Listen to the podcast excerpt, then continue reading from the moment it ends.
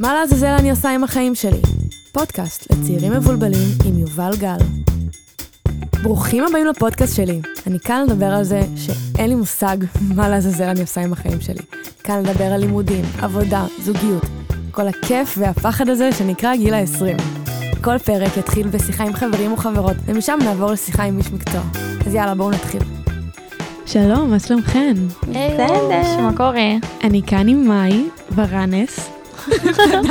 כן. הייתי לחוצה. כן, כן. ודנה גולדנברג, אה, אנחנו שלושתנו לומדות ביחד אה, באוניברסיטת רייכמן, תקשורת, וגם באותה התמחות שיווקית, וגם אה, קצת אה, מתחפשנות ביחד, בעיקר. ממש. ומתכחשות לתקופת מבחנים שמסתכלת בפתח. עלינו. כן, יהיה טוב. אה, ואז הפרק אנחנו נדבר על למה לעזאזל אני לא גל גדות.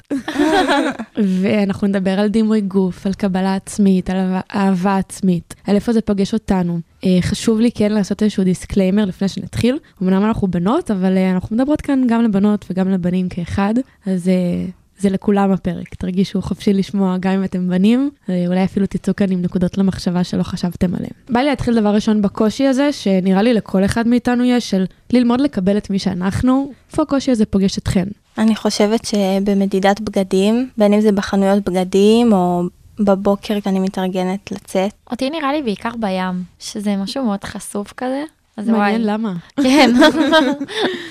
אז נראה לי שבעיקר כאילו ים, בריכה, אם זה במיוחד עם אנשים, כאילו, לא, אני לא אני לא יודעת להתמודד. אז את תימנעי מללכת לים בגלל זה? לא, אני לא אמנע, אבל אני, אני יודעת איך כבר כאילו לבוא, את מבינה? אני לא, כן. אני לא מאלה שייכנסו כאילו אה, לים וישר ירדו לבקיני, לא.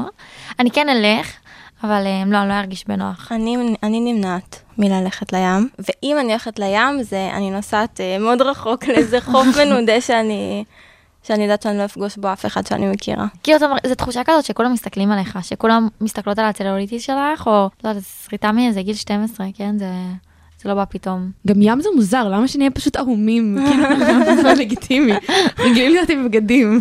לא, לגמרי. אתן חושבות שלרשתות החברתיות יש השפעה על איך שאתן תופסות את עצמכן? אני בגיל צעיר זה ממש השפיע עליי. היום אני כבר יודעת אה, להבין שמה שרואים ברשתות זה לא מה שרואים במציאות. אני לא יודעת אם גם לכם יוצא שאתם כאילו כזה רואות בנות באינסטגרם, יש לכם כאילו מחשבה כזה שטוב היא דוגמנית היא יפהפייה, ואז את רואה אותה במציאות ואת אומרת מה זה? ראיתי בנות כאילו באור כזה של טוב יואו, כולם יפות, כולם רזות, כולם יש להם רווח ברגליים, וכאילו לי אין, אבל זה באמת כאילו איזו אשליה אינסטגרמית ש... שבנות יודעות איך להצטלם, זה לא מציאותי בכלל. אם יש פילטרים ותוכנות עריכה. עכשיו בכלל. נכון. עכשיו עם הפילטרים, אין, את רואה, את לא מזהה בנות באינסטגרם במציאות, כאילו אני לא מזהה. חלק מהבנות אני בהלם שכאילו זה אותו אחת. וזה לא רק זה, כאילו אפשר לראות אצל בנים אה, נגיד החיטוב והמסה והחדר כושר ומה נראה גברי יותר ומה נראה טוב יותר. כאילו יש את האידיאל יופי הנשי או הגברי, שהוא גם משתנה נראה לי עם השנים, כולם רוצים לעמוד בו.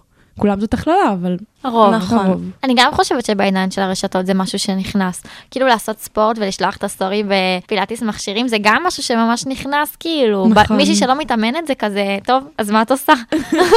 למרות שזה דווקא משהו שהוא כן חשוב, כי זה מקדם מעבר ל... תראו, אני אה, נראית טוב, אני רזה, זה מקדם גם אורח חיים בריא, ואם נכון. זה מעודד אנשים להתאמן בקטע בריא ומאוזן, אז זה דווקא דבר שהוא חיובי, אני חושבת. כן, זה חיובי, אבל זה גם טרנדי. כאילו, אני חושבת נכון. שמישהו שלא עושה את זה כי הוא רוצה לאכול בריא, או כן. כי הוא רוצה להתאמן, אז כאילו, בשביל מה? כדי לשלוח story? אם כן, אבל התאמנתי עדיף- ולא הצטלמתי, האם באמת התאמנתי? וואי, לגמרי.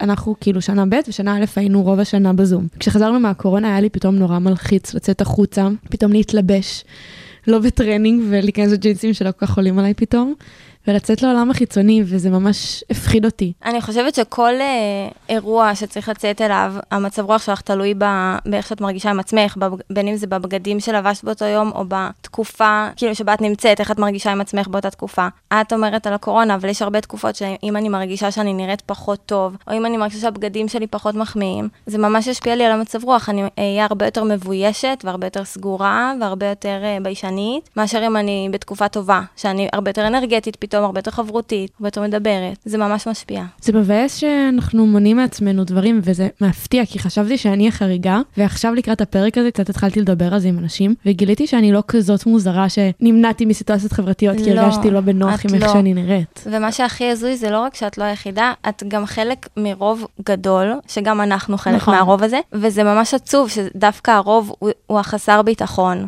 זה מצחיק, בקיץ הקודם, אז טסנו כל החברות כאילו ליוון, ואני זוכרת שכל ערב זה היה כאילו בתור למי שיש תסביך על איך שהיא נראית.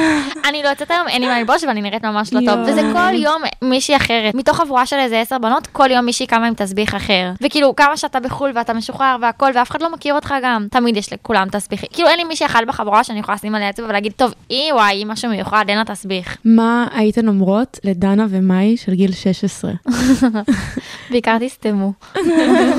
ותתלבשי איך שבא לך. ושלא כל העולם סובב סביבך בקטע טוב. נכון. יש לכן עוד משהו שהייתן רוצות להוסיף או לומר או לשאול אותי? שכולנו נאהב את עצמנו, נראה לי זה הכי חשוב. אמן. הלוואי. טוב, אז תודה רבה שבאתן. תודה לך שאירחת אותנו, היה מתגף. תודה, וואי, תזמיני אותנו עוד פעם, אבל נכון. אל תשכחי אותנו. תודה למאי ברנס, תודה לדנה גולדנברג. אה, וזהו, עכשיו אנחנו נעבור לגוני רוזנצוויג, פסיכולוגית קלינית. שלום, מה שלומך? היי וואל, מעולה, מה איתך? מצוין. היום אנחנו מדברות על דימוי גוף. דיברתי קודם עם מאי ודנה מהממות, אה, ואני באה עכשיו לשמוע ממך, גוני רוזנצוויג, פסיכולוגית קלינית, אה, שתהיה מבוגר האחראי שלנו. תנסה לפחות. חשוב לי אבל לומר לפני שאנחנו מתחילות, כולנו בנות יצא בפרק הזה, אבל שזה גם, אני רוצה לנסות ולהאמין שהפרק יצליח לדבר גם לגברים וגם לנשים כאחד. אה, כמובן שזה איפה שתפגוש אותי, אבל אני לא עושה פה איזושהי הכללה. כי במובן הזה כולנו גם גוף. נכון. אה, ולפני שנתחיל, אני אשמח קודם שתתני הגדרה למה זה אומר דימוי גוף. במובן הכי פשוט, זה בעצם האופן שבו אנחנו מתייחסים לגוף שלנו. עכשיו, אנחנו זה איך אני מתייחסת לגוף שלי. אני במובן הפרטי, פסיכולוגי, אינדיבידואלי, אבל אני אף פעם לא רק פרט, אני גם מושפעת מהחברה. ובתוך החברה יש לנו כל מיני מעגלים, אם זה המשפחה שלנו, החברים, כל מיני מסגרות שאנחנו חלק מהם, וכמובן גם התרבות שלנו. וכל אלה ביחד משפיעים על התפיסה של הגוף. אז מה בעצם נכנס בתוך דימוי גוף? מה זה כולל? דימוי גוף הוא מצד אחד איך שאנחנו תופסים את הגוף שלנו מבחינת מחשבות על הגוף, בכל מיני היבטים, אבל נגזרות מזה גם כל מיני פרקטיקות של מה שאנחנו עושים עם הגוף שלנו, כמו תזונה, כושר, מיניות, לבוש. הגוף שלנו הוא גם איזשהו תמרור שלנו לסביבה, וגם הסביבה מסתכלת עלינו ומנסה לקרוא אותנו דרך הגוף שלנו. כן, שפת גוף. כל המראה שלנו הוא בעצם משהו פומבי שמתעסקים בו, ומצד שני זה גם אחד הדברים הכי אינטימיים שלנו. אה, משהו שעלה בשיחה עם הבנות, אה, שהייתי רוצה שנחקור, זה הימנעות מסיטואציות. כל אחת מאיתנו אמרה שבאיזשהו שלב כזה או אחר, נמנעה מסיטואציות חברתיות מסוימות, או יש דברים שהן לא מוכנות לעשות, כמו נגיד, ללכת לים, להיות בבגד ים. בגדי ים זאת נקודת קצה מבחינת הדוגמאות של החשיפה אולי, אבל בפועל בסופו של דבר, הנושא של הדימוי גוף שלנו באמת הוא משהו שקורה גם, גם עם בגדים, וזה אולי המקום להסביר שהדימוי גוף לא רק קשור למה הסביבה תחשוב עלינו, ואם היא תקבל אותנו או לא תקבל אותנו, זולגים לשם גם כל מיני מנגנונים, ואיך האופי שלנו מבוסת ומנוהל דרך האינטראקציה עם הגוף. אם למשל אני בן אדם מאוד שיפוטי, ואני מאוד ביקורתית כלפי עצמי, אז הדבר הזה יכול לגלוש גם לגוף שלי. וזה איפשהו לא משנה אם הגוף תואם או לא תואם את אידיאל היופי, אם אני מאוד קשה עם עצמי, אז זה ייכנס גם לשם. ואז הנקודת מבט הביקורתית שלי על עצמי, גם מוקרנת כמו איזה מקרן על הסביבה, ואני מדמיינת שאת המבטים הנוקבים שאני נועצת בעצמי במראה בבוקר, אחרים גם אה, נועצים בי בקמפוס כשאני יוצאת לאוניברסיטה. פתאום ראיתי איזה חברה שלא ראיתי הרבה זמן, וכל מה שעובר לי בראש, היא ראתה שהעליתי כמה קילו, זה כל מה שעובר לה בראש, ולה כאילו אין מושג לגבי על מה אני מדברת. זה נשמע לי הגיוני שאין לה מושג בכלל שזה מה שעובר לי בראש, כי אולי גם זה מה שמעסיק אותה. וזה הרבה פעמים מה שקורה, כי אנחנו חיים בתוך הראש שלנו, ובתוך הראש שלנו אנחנו אנשים מאוד מרכזיים ומאוד חשובים, ואנחנו אה, לפעמים אה, שמים לב לכל אה, מילימטר שהשתנה בנו, ולטוב ולרע אנחנו יוצאים לעולם, אנחנו לא עד כדי כך תופסים את תשומת הלב. זה לפעמים משהו מאוד מרגיע כשבאמת נכון. תופסים את זה. נכון, אני ממש רוצה ללמוד את זה שלא הכל סובב סביבי, ולא כולם חושבים את כל מה שאני חושבת בראש, זה, זה נראה לי מחשבה טובה. עשיתי על זה גם פוסט בפייסבוק, מהפייסבוק אה, של הפודקאסט, תעקבו אחריו, תעשו לייק, ואמרתי, הגעתי למסקנה מאוד גדולה שנה שעברה, אני לא כזאת מיוחדת. אנחנו לא במרכז כמו שאנחנו חושבים, אולי אם אפשר להוסיף על זה עוד נקודת מבט uh, שיכולה להרגיע, היא שגם אם אנשים יחשבו עלינו דבר כזה או אחר, אין לזה בהכרח את הכוח המאגי שאנחנו מייחסים לזה לפעמים. זאת אומרת, גם אם ניקח את ה-Worst case scenario, שבאמת חברה שלך הסתכלה וראתה עלייך איזשהו שינוי שעלית קצת במשקל, אז איך אנחנו מפרקים את זה ואומרים, אוקיי, אז מה? זאת אומרת, זה לא באמת יכול להזיק לי עצם התפיסה שאולי מישהו מבקר אותי, אלא אם זה כבר חובר לביקורת הפנימית שלי, ואז יש שם איזשהו קוקטייל רעיל כזה שצריך למצוא איך לנטרל. כשאת uh, קמה בבוקר ומסתכלת במראה והדבר הראשון שאת עושה, זאת אומרת, איכס, אימא'לה, אז זה ברור שזה מה שגם יוקרן החוצה. ואז אנחנו חיים בהיכל מראות uh, מפחיד כזה, שהפחדים שלנו אה, גם מדמים את מה שחושבים עלינו מבחוץ, וזה יכול להיות אה, חוויה מאוד מפחידה. יחד עם זאת, לפעמים חרדות מתגשמות. זאת אומרת שלפעמים הראייה הביקורתית שלנו היא לא רק משהו מאוד אה, פנימי ופסיכולוגי, במיוחד כשזה נוגע לגוף, שזו דוגמה מאוד טובה. את גם מגיבה לכל מיני נורמות וסטנדרטים שהם כן מוקרנים מבחוץ, ורובנו מנסים ליישר איתם קו, וגם שופטים אחד את השני לפי הנורמות האלה. איך לא להיות מנוהלת מתוך המקום הזה, זה כבר עבודה פנימית מאוד חשובה. נכון, כי מה אני אמורה להרגיש כשאת uh, מדליקה טלוויזיה, נכנסת לרשתות חברתיות. את לא תראי שם, אני לא מדברת איתך עכשיו על פלאס uh, סייז, את לא תראי שם שחקנית ראשית uh, מידה 40 במכנסיים, אפילו כנראה גם לא 38. את רואה את הבנות המאוד מאוד רזות, או מהצד השני אצל גברים, את הבנים, הגברים המאוד מכותבים עם הקוביות והגבוהים והחסונים. אז uh, זה הנורמה כביכול שאני שאנחנו חווים, שאנחנו נחשפים אליה. את חיה בחברה שמספרת לך מה זה גוף יאה ומה הסטנדרט שאליו את צריכה לשאוף. איפשהו אפשר מאוד uh, להלביש את זה על התרבות השיווקית שבתוכה אנחנו חיים, על הפומו, על הרשתות החברתיות, על האופן שבו כל אחד מאיתנו כבר הופך להיות איזשהו סוכן כזה של הפנטזיות של איך כולנו אמורים להיראות ובפועל uh, מה קורה מאחורי הפילטרים. ממש זוכרת שלפני איזה שנה וחצי, סתם הייתי באינסטגרם ואיזו דוגמנית העלתה תמונה שלה. ופשוט נגעלתי. היא הייתה פשוט שק עצמות. אבל מה החלק הכי עצוב? רציתי לראות ככה. נגעלתי וקינאתי בו זמנית, וכזה מהר הייתי כזה, לא, לא, זה כדי להיות ככה את צריכה לסבול. אלא אם כן יש לה גנטיקה מדהימה ו...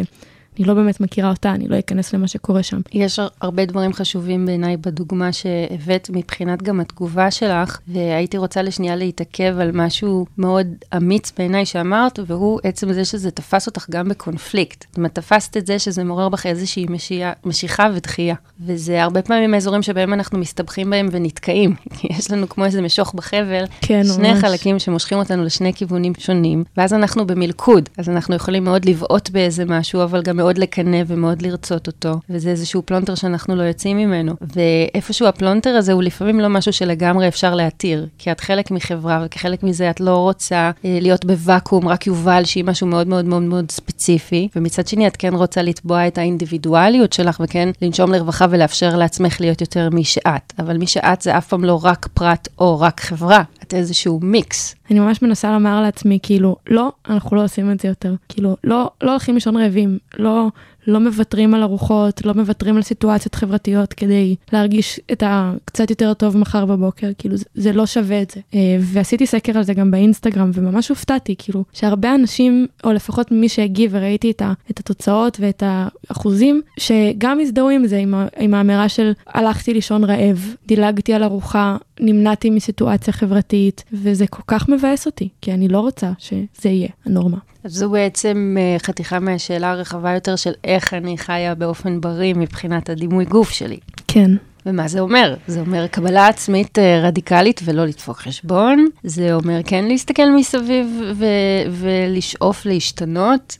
מה קורה על הציר הזה בין לקבל את עצמי לבין לרצות להיות אחרת, ואיך אני יודעת שאני לא חוצה שם איזשהו גבול מבחינת הבריאות הפיזית, הנפשית שלי. אם משתנים מתוך שאיפה מאוד מאוד מאוד חזקה להיות אחרים, זה שינוי שהוא בעייתי. זה שינוי שיכול להגיע מהרבה מאוד ביקורת עצמית ולחץ ושיפוטיות והשוואה בלתי פוסקת. וזה שינוי שהוא אף פעם לא מחזיק. זה כמו דיאטות מחץ כאלה אינטנסיביות שאחר כך מעלים את הכל בחזרה. והסיבה שזה פרדוקס היא בגלל שבפועל, אם את רוצה להשתנות, את צריכה לנהל עם עצמך איזשהו שיח שיש בו הרבה קבלה עצמית. קבלה עצמית מאפשרת איזושהי ראייה שיש בה ריכוך וסבלנות ובאמת התבוננות על הדברים שאת רוצה לשנות. אני רוצה לומר גם שהייתי, היה תקופה נגיד, שרציתי באופן טבעי ובריא קצת לשנות הרגלים, קצת יותר בריא, הגיע באמת מהסיבות הכי נכונות, ולא היה איזה משהו קיצוני אף פעם, גם לא הייתי בעודף משקל, אף פעם לא היה לי מצב בריאותי מסוכן, אבל זה,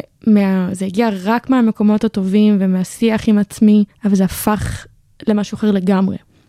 ומשם אני רוצה לשאול אותך שתי שאלות. אחד, איך אני יודעת שהגזמתי? ושתיים, איך אני שמה לב שחברה או חבר שלי אחר הגזים. מתי עובר הגבול בין זה אורח חיים בריא, זה בסדר להתאמן פעמיים שלוש בשבוע, לבין אם לא עושים את האימון, חרב עולמי. אני חושבת שכבר בגוף השאלה שלך את מזהה כל מיני דגלים אדומים למתי אנחנו מגזימים עם הדברים האלה. אנחנו יכולים לפעמים לראות כל מיני דפוסים שהם דפוסים שלא בהכרח אה, מועילים לנו, שקשורים לאיפה אנחנו מגזימים ולנסות לווסת את הגוף שלנו.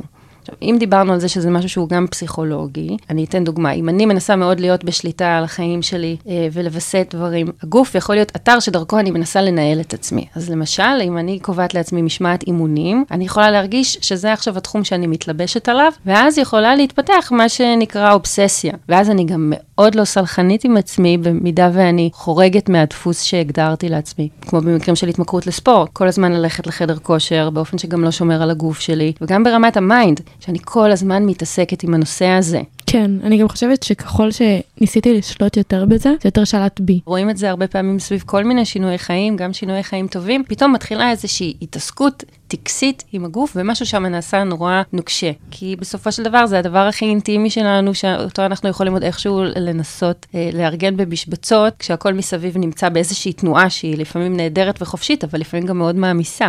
נכון, וזה גם פוגע מאוד בסביבה שלנו. אה, מה היית ממליצה נגיד אה, לחברות או לחברים של מישהו שרואים שיש את הנורות האדומות האלה, איך, איך בכלל ניגשים לזה? כשמישהו נעשה אובססיבי לגבי איזשהו נושא, אחד הדברים המעניינים לראות זה שזה באמת לפעמים מדבק מבחינת זה שזה משפיע על הסביבה הקרובה שלנו. אי אפשר להיות אדישים לזה. משהו בזמזום האובססיבי ממש נכנס אלינו, ואז קודם כל תעזרו לעצמכם, כי כשאתם חשופים לכזאת סיטואציה, הרבה פעמים זה מעורר לנו בפנים הרבה לחץ וקונפליקטים, ואני מציעה שלפני שעוזרים לחבר, קודם כל מסתכלים פנימה, לוקחים נשימה עמוקה ובודקים מה זה עושה לנו. כי לפעמים מתוך הרעש שזה מייצר אצלנו במערכת, אנחנו יכולים להגיב כלפי מי שנקלע לאובססיה כזו או אחרת, אה, בצורה שיותר תדחק אותו לפינה, מאשר באמת תאפשר לו לקיים איזשהו שיח אה, פתוח עם הנושא. כי בסופו של דבר, אם אנחנו עושים איזשהו עימות חריף מדי מתוך המצוקה שלנו, אז אנחנו לא באמת נאפשר לבן אדם השני להרגיש שרואים אותו ונותנים לו מקום וסבלניים איתו.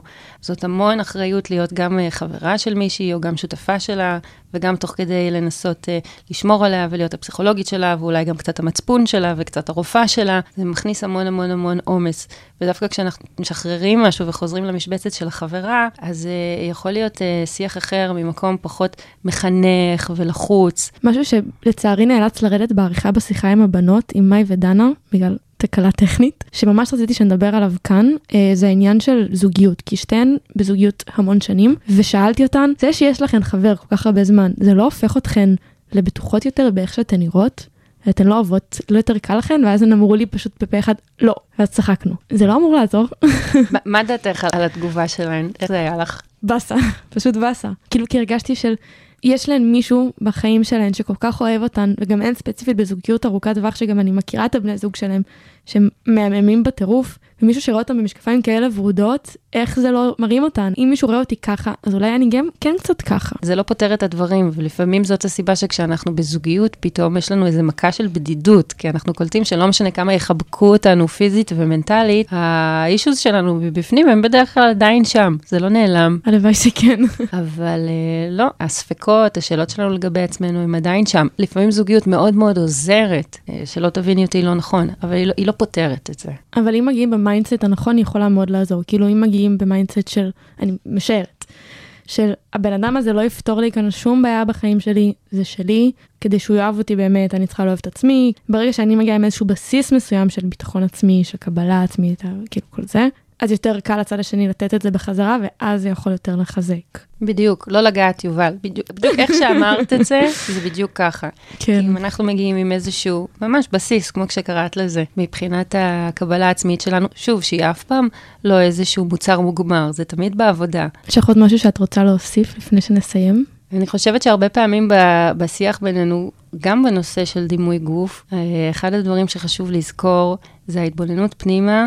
והשאלה של איך אני מדברת עם עצמי, כמה השיח הוא שיפוטי ומשווה, וכמה יש לי סבלנות וסובלנות כלפי עצמי. כי אם יש לי סבלנות וסובלנות, אז כמו שאמרנו מקודם, גם שינוי יכול להגיע מכל מיני מובנים.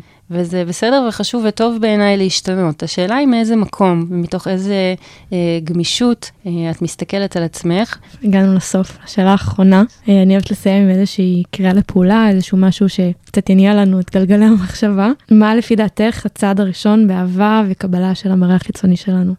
הייתי מציעה לאנשים לנסות להשיג כמה שיותר שליטה. אה, על איך שהם תופסים ורואים את עצמם. גם בגלל שאנחנו חיים בעולם שבו המדיה כל הזמן נדחפת לנו לפרצוף בלי סוף, אה, לראות מה מפריע לנו ומה מוריד אותנו ולנסות לצמצם לפעמים ממש באופן אקטיבי את הגירויים האלה. יש אנשים שברגע שהם מפסיקים לעקוב באינסטגרם אחרי כל מיני אה, אה, אושיות ש... שמבאסות אותם, הם ממש מצליחים קצת להירגע. אז הייתי מציעה לכל אחד לנסות להקיף את עצמו גם מבחינת חברים וגם מבחינת המדיה, במסרים שכמה שתואמים את איפה שהוא רוצה להיות בהיבט של קבלה עצמית. טוב, אז uh, תודה רבה. תודה לך. אה, רגע, רציתי לומר משהו, רגע. שנייה, שכחתי. תכתבו לי.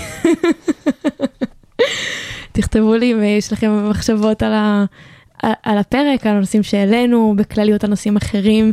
אני כל כך נהנית שאתם שולחים לי הודעות באינסטגרם, בפייסבוק, פתחתי טיק טוק, אין לי מושג איך זה עובד, תסלחו לי, תעשו לי לייקים, תעקבו אחריי, אני מנסה לעשות את זה טוב. עשיתי עם שירים כזה של סקס ועיר הגדולה, סדרה מעולה. אה, ועכשיו אפשר לסיים, תודה. ביי.